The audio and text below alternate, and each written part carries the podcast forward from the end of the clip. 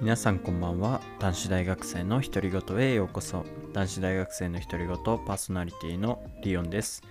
このポッドキャストは田舎に住む男子大学生の僕が日々感じたことや大学生活趣味について語るラジオです。通勤通学中や作業中寝る前などに気楽に聞いていただけると嬉しいです。はい。えー、現在はですね夜の22時55分。もうもう少しで夜の11時ですね。いやー今日もというか疲れましたね。はい。いやまあよく頑張ったなと自分でも思う限りであります。ありますってなんか変ななんか安倍総理の言い方みたいになっちゃったけど。いや皆さんもねあのお疲れ様でした一日。はい。いやあのー、今ねちょうどお風呂に入り終わってで上がってまああのドライヤーしたりさえー、保湿クリーム塗ったりしてあのー、なんかたまたまねあのー、このポッドキャスト撮り始める前にちょっとだけツイッターを開いたの。僕夜に SNS 確認するって言ったんだけど。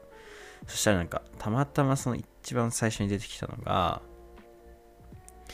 あのー、多分知らない方がほとんどだと思うんですけど、サッカーの、プロサッカー選手の駒野選手っていう、まあ、元日本代表の選手が、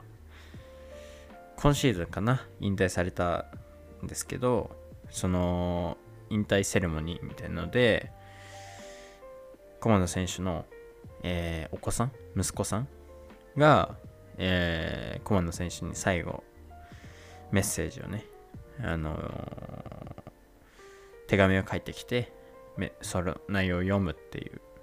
場面がねノーカットで載ってたんでちょっとクリックして見ちゃったんですよね。でなんかまず第一にすごく感動してそんなにそその駒野選手を僕が注目して見てきたかと言われると、まあ、そうではないんですけどまああの元日本代表って言っても僕がねその初めて見たワールドカップ2010年ですねのワールドカップにもちろん駒野選手は出てました。でその後もね日本代表で。出てたのは見てたので、まあその、なんて言ったらいいんだろう。こう、メッシとかさ。なんかそういうスーパースターみたいな僕がずっと見てたわけではないんだけど、まあ、日本代表の一員としてね、戦ってたのは見たことがありあってでなんかサッカーをしてたっていうのもあるからね。なんかすごく感動したしなんかこう息子さんがねあの僕にとって世界一の憧れのサッカー選手ですみたいなこと言っててなんかこう親になるんだったらこういう親になるべきだよなっていうかなんかそう感じたというかかっこいいお父さんというかでこういう姿であるべきだよなって思いましたね。なんかでそのメッセージの中にもあったんですけど23年間、えー、お疲れ様でしたって息子さんが言ってたんですけどサッカーにおいて23年間プロを続けるって本当にすごいことで確かねこれあんまりあのちゃんとしたなんか統計みたいに見たわけじゃないからあれなんだけどなんか確か何かで聞いたんだけどプロサッカー選手の平均引退年齢が27歳とかなんですよでそうなったそこから考えるとさ27歳だったか29歳だったか忘れたけど、まあ、言うても20代後半なんですよね。でそこで考えてほしいのは例えば高卒で高校卒業してすぐにプロになりました。ってなったとしてじゃあ18歳でプロになりました。そうなったら長くて10年。短ければもっと短い。で大卒で入入りました。そしたら何年？長くても7年。23年って凄さ分かりますよねこれで。なんかそのプロの世界なんでもちろん家庭は大事ですけど結果を残さなければ生きていけない。本当に弱肉強食の世界で。23年間こうプロであり続ける。なんかすごくかっこいいなというか。うん。なんかそういう風に思いましたね。まあ僕がさっき親になるならこういう親になるべきっていう話したんですけどなんか僕の価値観をここで話すのはまあ別になんか話さなくてもいいかなとは思ったんですけどなんか僕はなんか子供が欲しくないわけじゃなくてで欲しいわけでもなくてでその理由が結構その駒野選手のその、さっきの話でちょっとつながってくるんですけど自分自身が満足できるというか満足することはないから子供欲しいってなる欲しいっていうか子供を作ってもいいよっていう感情になることはないのかもしれないんですけどなんか自分自身が正直に自分自身に対してかっこいいなというかそういうふうに思える自分にならない限りなんかうーんとなんか子供をたとえ作ったとしてなんかこう尊敬される親でそしてそのなんて言ったらいいんだろうね。なんかちゃんとした子に育てられないというかそういう自信がないんで。だからなんかこう僕はね全然自分自身に今はもう大して思ってますけど全く満足してないしいやなんなら全然足りないなというか全然かっこよくないなと思ってるしまあそれは顔とかじゃないよ。そういう話じゃなくて外見的な話ではなくてうん。なんか人間として。でだからなんか駒野選手のその引退のセレモニーを見てああなんか別に親とか関係なくしたとしてもあなんかこういうかっこいい大人になりたいなと。感じました。うん。なんかね、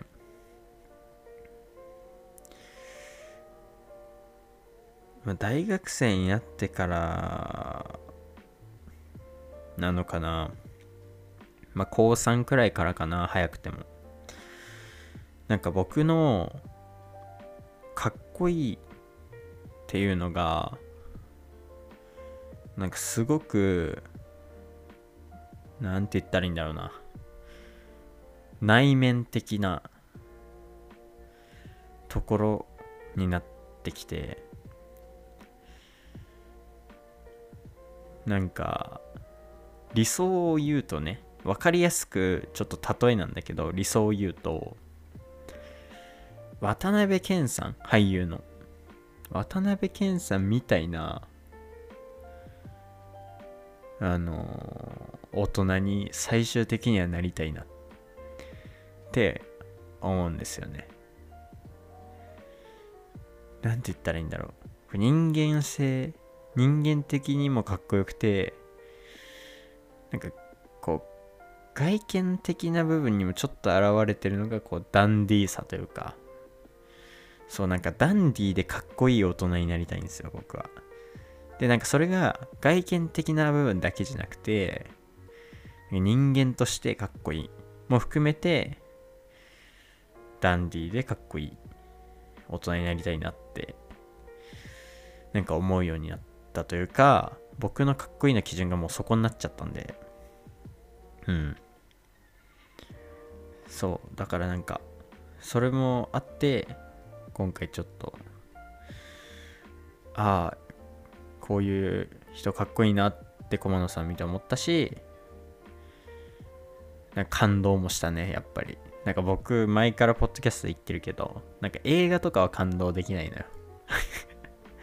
なんかノンフィクションの映画だったらまあ多分感動できるんだろうけどまああんま見ないからあれなんだけどさ。なんかこう実際にあったドキュメンタリー的なのとかあとは本当のリアルのその感動する場面とかはすごく感動するタイプで。だからなんか、まあ、リアルなことじゃないですか。そのさっき言ったことって。だからまあ非常に僕はうん感動しましたね。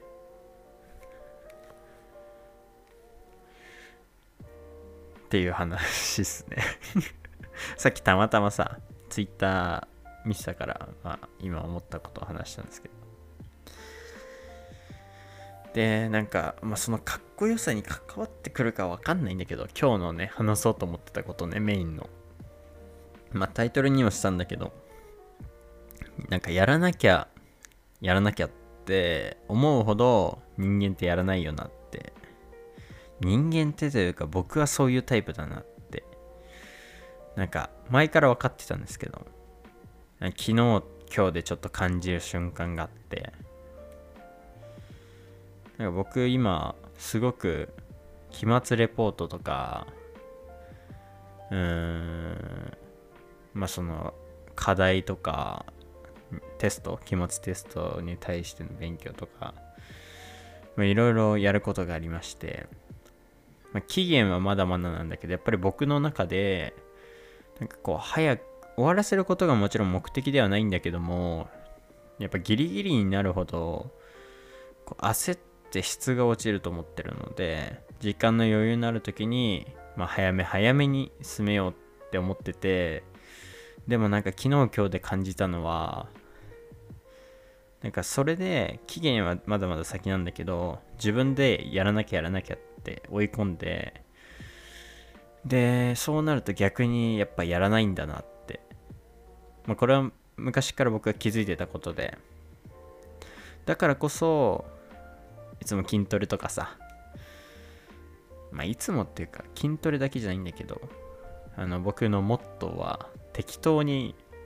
頑張る。そしてそれを継続するっていうことなんだけどその適当っていうのがこう日本語的にはちょっと難しくてうんとこうやる前の気持ちとしてやらなきゃやらなきゃって思うとやらないからこうあまあやろうかっていうか、まあ、ちょっとやってみるか。くらいのこのこの気持ちわかる。この何ていうの？この行動に移す時の感情の軽さを適当って表現してるんだけどこのそうこの適当に入ることによってもう始めちゃうのよ。始めちゃったらもう全部勝ちだと思ってて僕は。あの始めちゃったらもう人間はずっとやっちゃうから結局。気づいたらさ例えばさなんだろうな。えー、難しいな。まあ何でもいいや。例えばさ数学なんか高校生とかの時さ数学の勉強をする時にさこう例えば本当に今こういう体験ある人がいるか分かんないけどこう問題集のさ本当に最初の1問だけ解き始めるじゃん。じゃあ1問だけ解こう。つって簡単な1問目。を解いてやめる人ってあんまいないと思うのよ。なんかそれの感覚をいろんなものに応用してというかまあとにかくまあ何でもいいから適当に始めてみようよ。って言って始める。でそれでそれをずっと続くよ。勝手に続くし結局は。でそれを毎日毎日継続してやれば結果的に後から見た時にあちゃんとやってるよね。っていうのが、えー、僕の行動の基準というかモットーなんですけどなんかね今日昨日今日はちょっとそれが崩れててなんかやらなきゃって思うんだけどやっぱり何かと理由をつけてやらない。例えば僕だったらやらなきゃって思うんだけどあ家事これがあったとか言い訳をつけてやらない。っていうのがなんか僕自身感じててなんかそれをやっぱこの適当さでなくしていかなきゃいけないんだけどなんかやっぱ結構自分で振り返った時にあ結構思い詰めてるな自分って思って。もうちょい軽くいこうって。重く考えすぎてるぞって。さっき言った通り期限まだまだなのにこんな焦ってるから。あのもうちょい軽い気持ちでやった方が逆にうまくいくぞって。やらなきゃやらなきゃって思ってた方が逆にこう質も下がるし終わるのも遅くなるぞって思ったのでもうちょい余裕を持っていこうかなと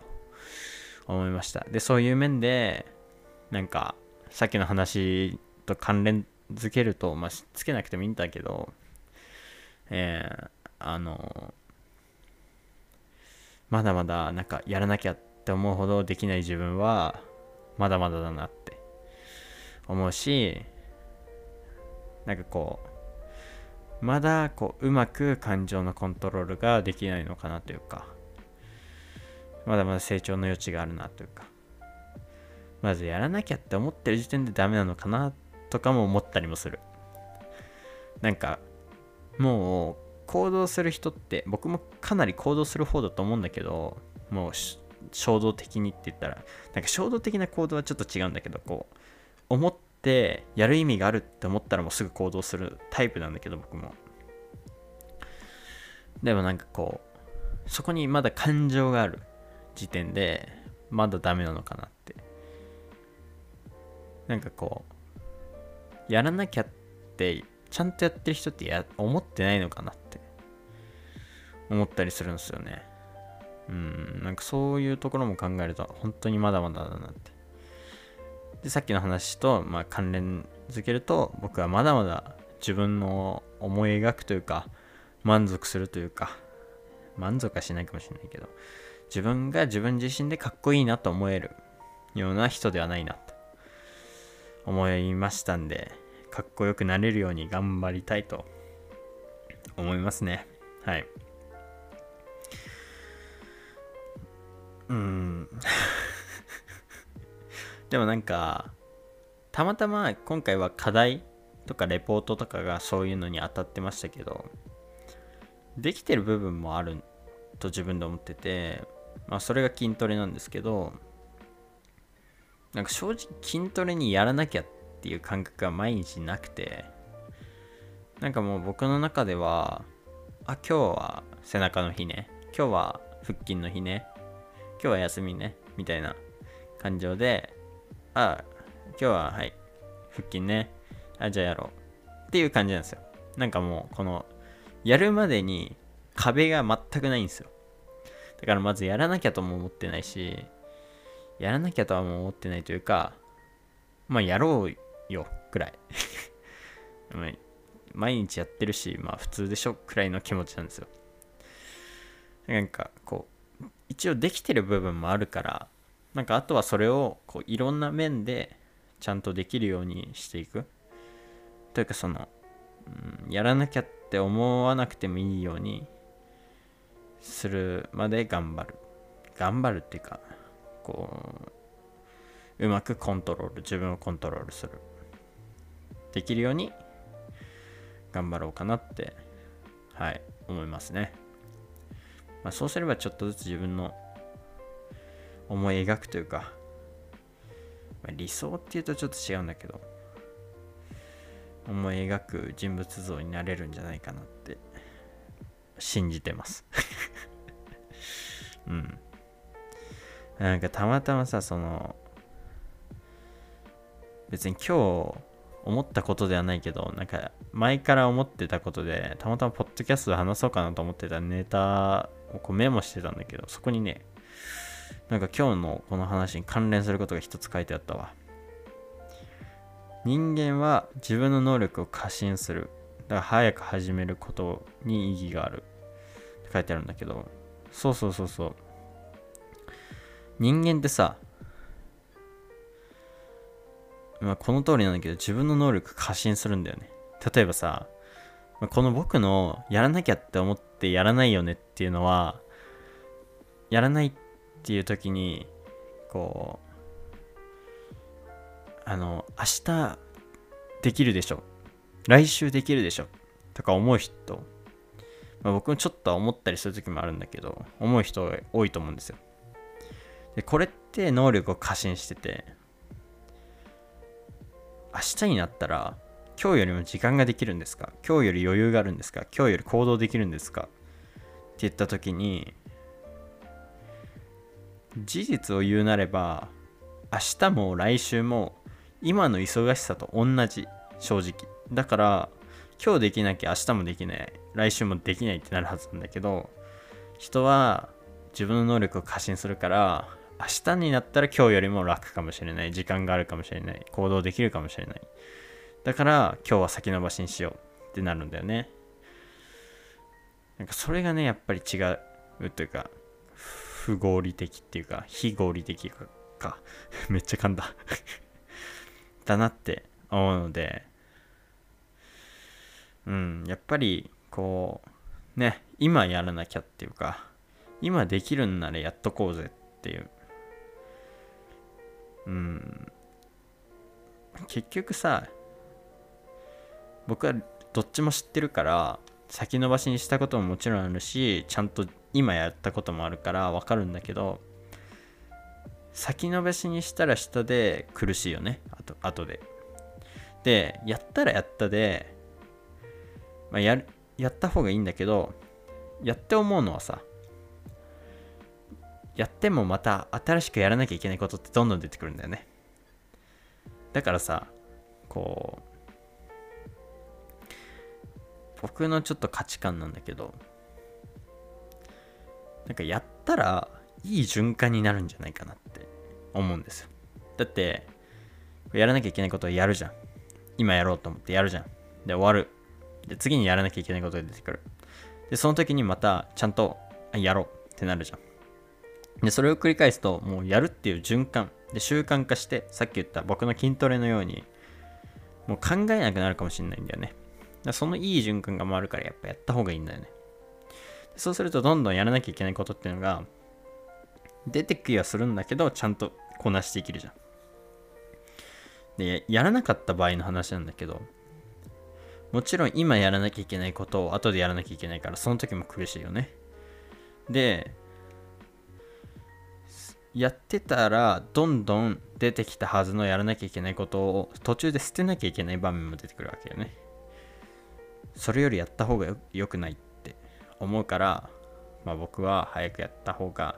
早く始めることの方が大事だなって思うんですよ。ねでさっきの話と一緒だけどやっぱね始めるまで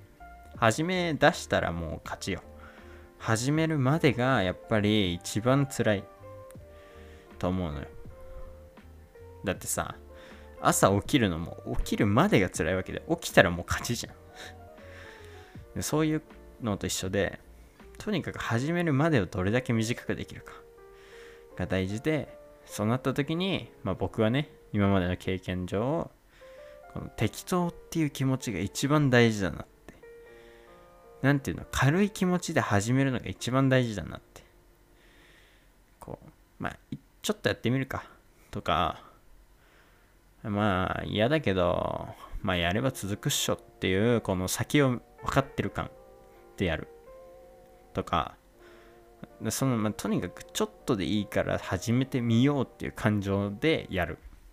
のがめっちゃ大事だなって思うんですよね、やっぱり。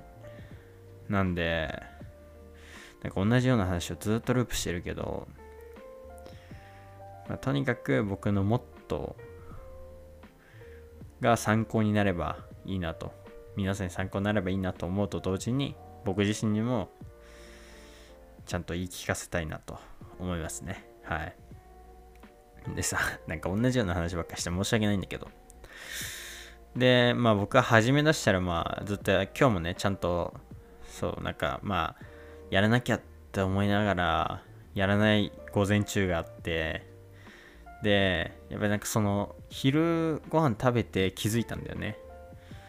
おなんか今日お前今日っていうか昨日今日でお前ちょっと追い詰めすぎてて逆にちゃんとできてないんじゃないかなって。もうちょい軽くいこうぜっていう。でやっぱそのさっき言った適当な気持ちで始めたのよ午後。でまあ僕最近あの課題とかやるときに Study with me っていう YouTube でねよく流れてんだけど、まあ、それをこうバックグラウンドでパソコンだとえ課金っていうかさあのあるじゃん YouTube のなんだっけ YouTube プレミアムに入ってなくてもあのバックグラウンドで聞けるんですよ。なので Study with me を聞きながら勉強するんですけどうんやっぱりねめちゃめちゃ集中できるわ。だって今日さあ何時くらいかな今日僕が。僕が覚えてる限り午後始めて1回休憩して休憩した後に始めたのが確か4時あ違う間違えた。3時4時前くらいか。に始めたんだけど。2回目？2回目って言ったらわかんないいいかわかんないけど。そう。お昼ご飯食べてもうすぐ始めたのよ。で1回休んででもう一回始めたのが4時前くらいで。でそっからなんかもう気づいたら7時とか。友達から電話来てんのとか全くまあ僕マナーモードにしてるから、まあ、どんな時も気づかないとは思うんだけど。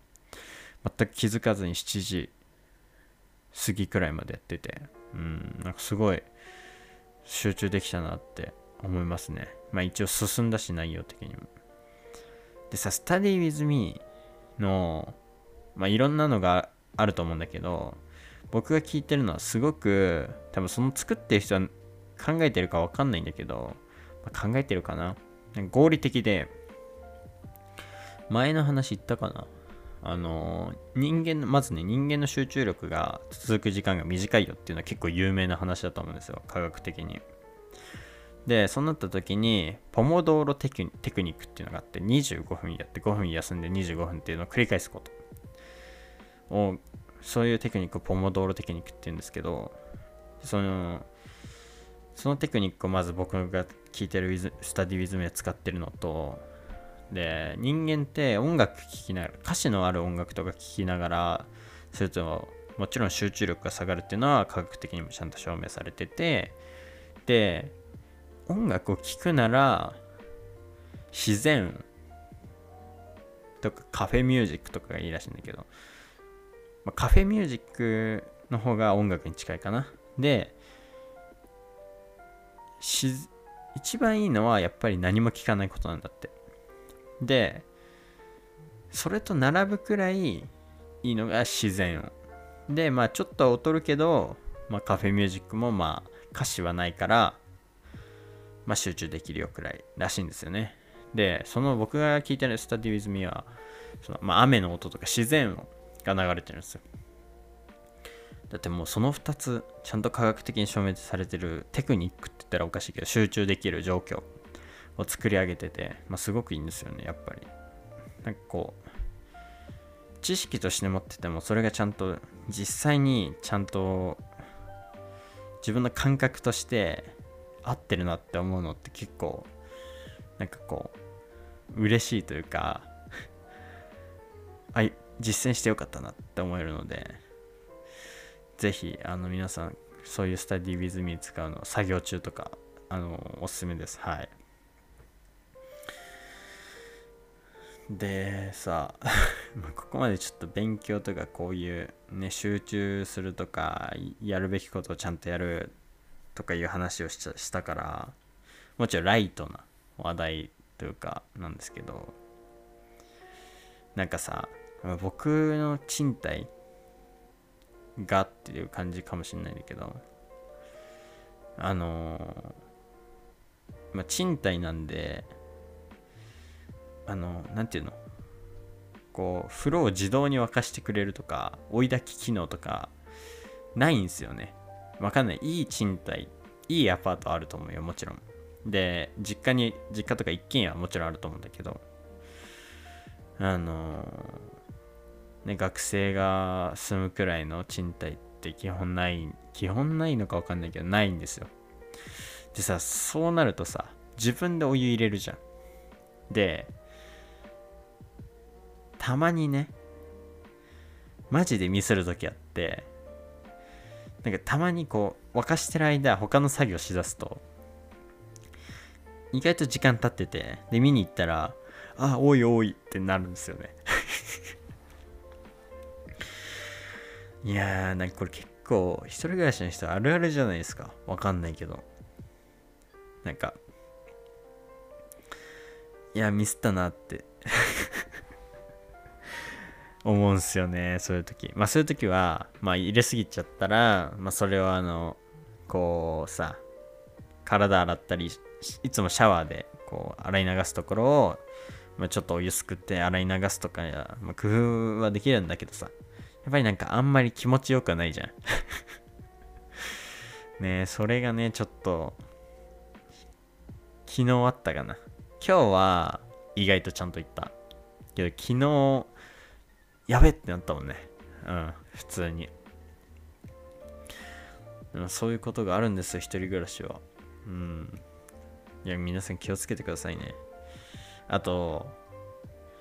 友達の家で一回あったんだけどなんかさこう風呂の風呂にお湯をこう流す蛇口とこうシャワーからお湯が流れてくる。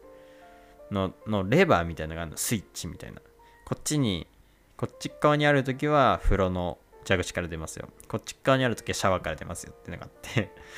もう一回友達ん家であの風呂をね沸かしてって友達に言われたからそのそのレバーを気にせずにそのお湯と水のそのどっちが出るかのレバーの方を回しちゃったの。そしたらあのシャワーの方から出るようになってて シャワーの方からお湯出てきてお湯かな？水か。出てきて俺そのまま服にかかったのよ。結構これ賃貸あるあるじゃないのかなってこれも思いますね。まあ家によると思うんだけど。いやなんか風呂ねちょっと結構事件というか。まちょっとしたそういうねあのー、ことがよくありますね賃貸は。ーん。なんかあれだよね。なんかそういうのを僕は今さ、まあ、別にたいなんか日頃そんな頻繁に起こるわけじゃないからあれだけどさ面白いと思ってるからまあいいんだけどさねそれがなんか結構嫌っていう人はやっぱりね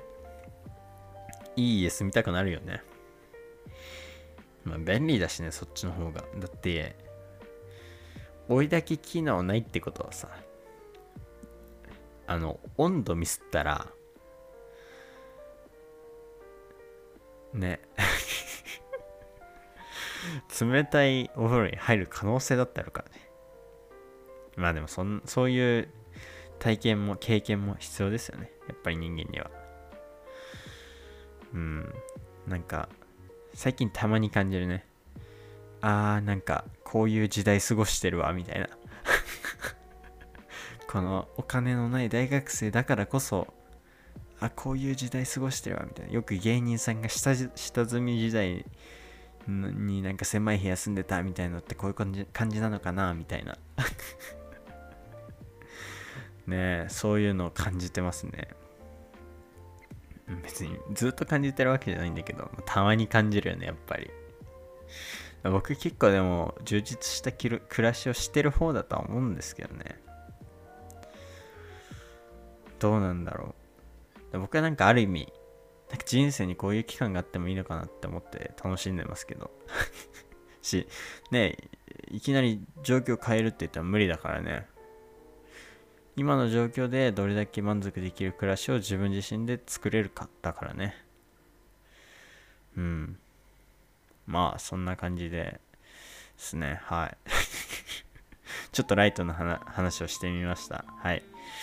ちょっと今日はメインの話が長くて申し訳ないです。まあ、また聞いてくれたら嬉しいですね。はい。えー、まあ、今日はこの辺で終わりたいと思います。えー、最後にこのポッドキャストではお便りを募集しております。概要欄の Google フォームから誰でも自由にお送りいただけます。内容は何でも構いませんのでご自由にお送りください。えー、どしどしお待ちしております。そしてですね、もし、そしてですね、もしこのポッドキャストがいいなと思ってくださった方は僕の僕のじゃないな、このポッドキャストのアカウントのフォローもよろしくお願いいたします。えー、また YouTube でお聴きの皆様、チャンネル登録と高評価よろしくお願いいたします。また次回のポッドキャストでお会いしましょう。またね